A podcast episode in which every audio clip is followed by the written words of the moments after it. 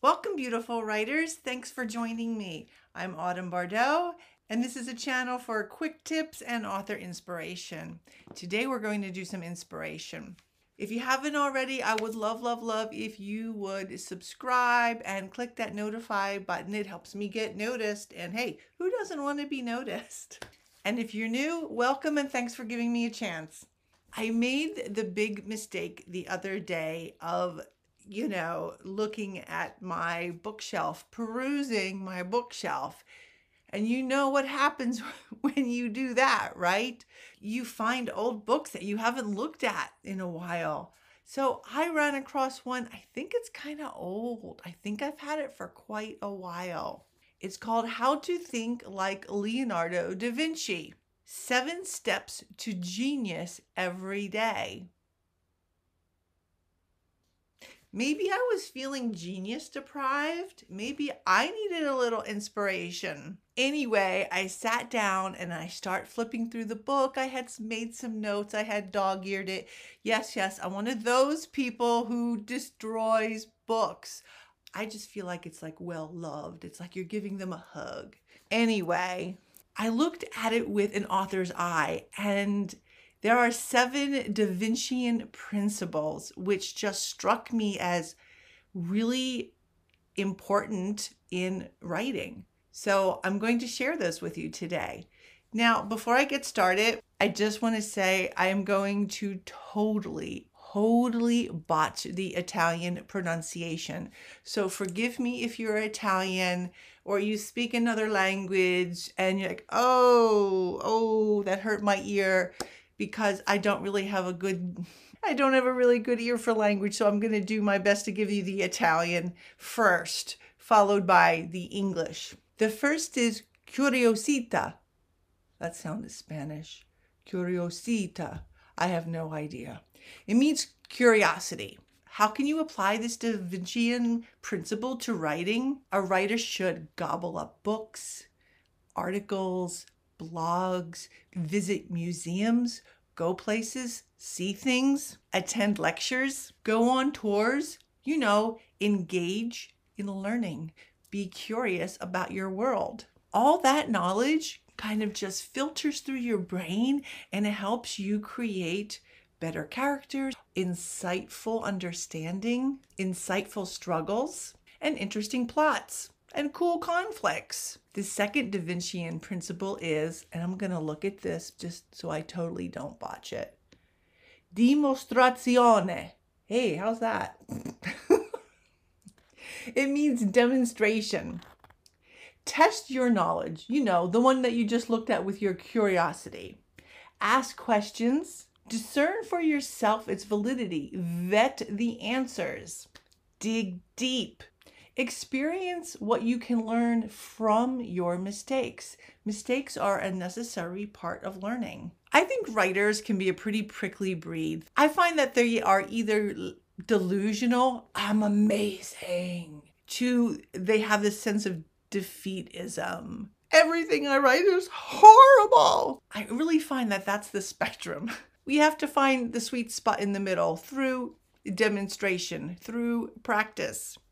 Here's a quick story.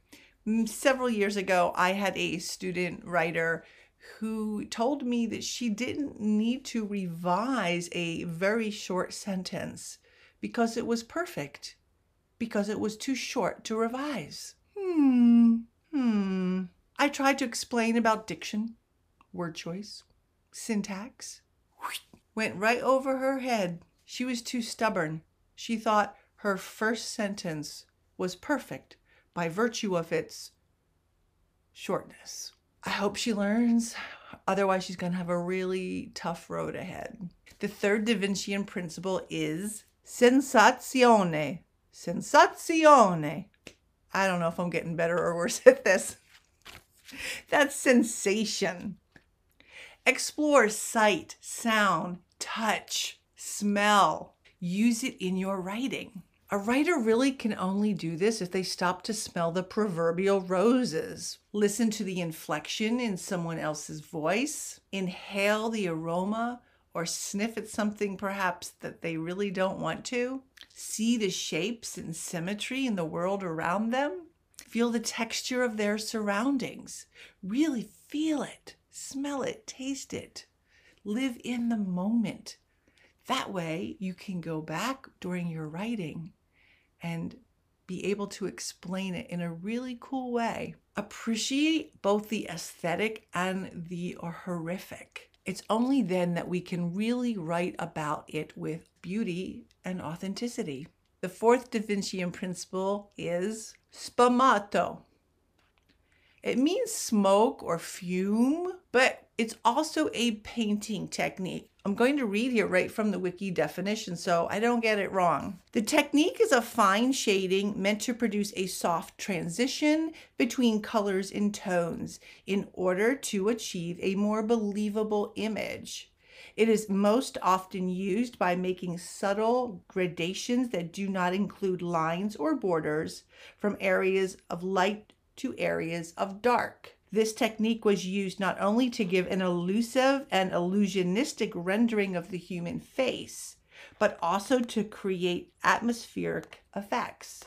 Leonardo da Vinci described the technique as blending colors without the use of lines or borders in the manner of smoke. Two things about sfumato. First, we need to embrace and relish the mystery that comes with the esoteric, the mysterious the arcane and the cryptic. Enjoy the uncertainty and the ambiguity. It frees your mind. The world is full of conflicting dogmas and beliefs and principles and morals and theories, which means there is a whole lot of opportunity in your work to create lots and lots of glorious conflict. Another thing about sfumato is that you don't want to write every detail. You need to find the sweet spot between too much and not enough. You don't want to bog the reader down. Purposeful details are that smoke that allow the reader to fill in the rest. The fifth Da Vincian principle is scienza and arte. That's art and science, or science and art.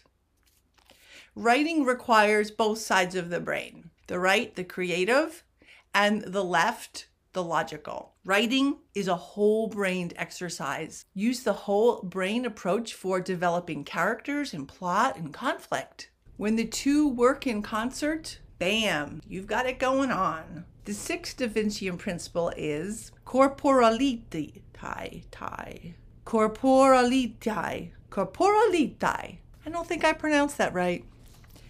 It's corporeal, the body, the physical. A couple things with corporalita. Attitudes and emotions affect our body, body language. Take good physical and mental and spiritual care of yourself. Then you can be a better and more efficient writer. Also, exercise. I'm not a big fan of exercise. I like to swim, that's kind of my method. But I do find that when I am stuck, with something in my plot or my character, or I can't figure out how to get from A to C. I need that B in the middle. I find if I get up and walk around, it gets the blood flowing, and usually the few minutes it comes to me. Blood flow. It's important. And the thing is, writers, we spend a lot of time in front of our computers. And so we need to get up and move around some more. I don't know if banging your head against the wall counts. Probably not. the second thing with the corporeal is in your novel itself. Show your characters' bodily emotions.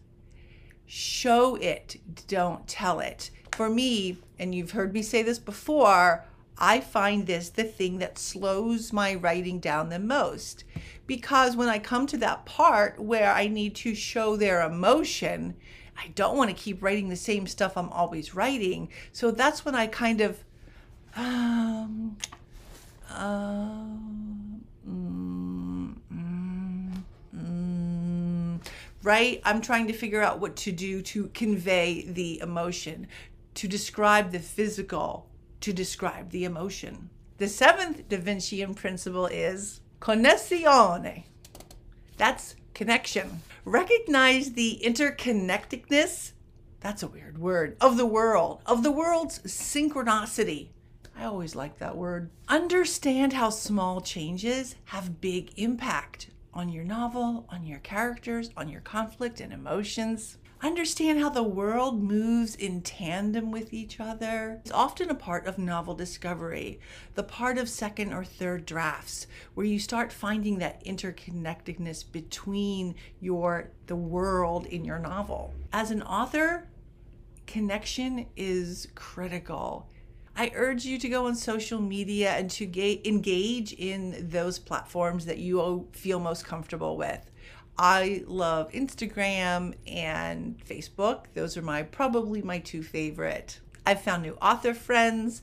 I've found readers. I've connected with readers. We need the connection because you never know where that connection is going to go. I'm not saying to like go out there just for the whole purpose of I'm making connections. You have to have this attitude of I'm going to connect with variety of people because you just you never know. Another thing about connections for me at least is that I find that when I try to rush through a draft, push myself to the brink, it never works because if I kind of go with the ebb and flow of my life, and that means, you know, if a, a child calls me up and says, Mom, I need you to do this, or I'm coming over, that I put away the writing for now and just let everything be, just go with the flow. Because if I, I find that if I push through, you know, lock myself in that room, I'm not going with the synchronicity of the earth. And sometimes I find that what I needed to write or something that was missing, something I was looking for in a scene presents itself exactly when I need it to in real life. In fact, this very topic of discussion, I was looking at the my book. I said I'm going to vlog about this. I finished the vlog and then I said, I am done for the day. I watched one of my favorite TV shows on Netflix, and what do you know? They had a whole episode about Da Vincian numbers and patterns. And I thought, hmm, just so odd that just right when I was actually thinking, is this going to be a good vlog or not? I saw that episode. Freaked me out a little bit. Also, we need connections in your novel so that the plot, the conflicts are believable.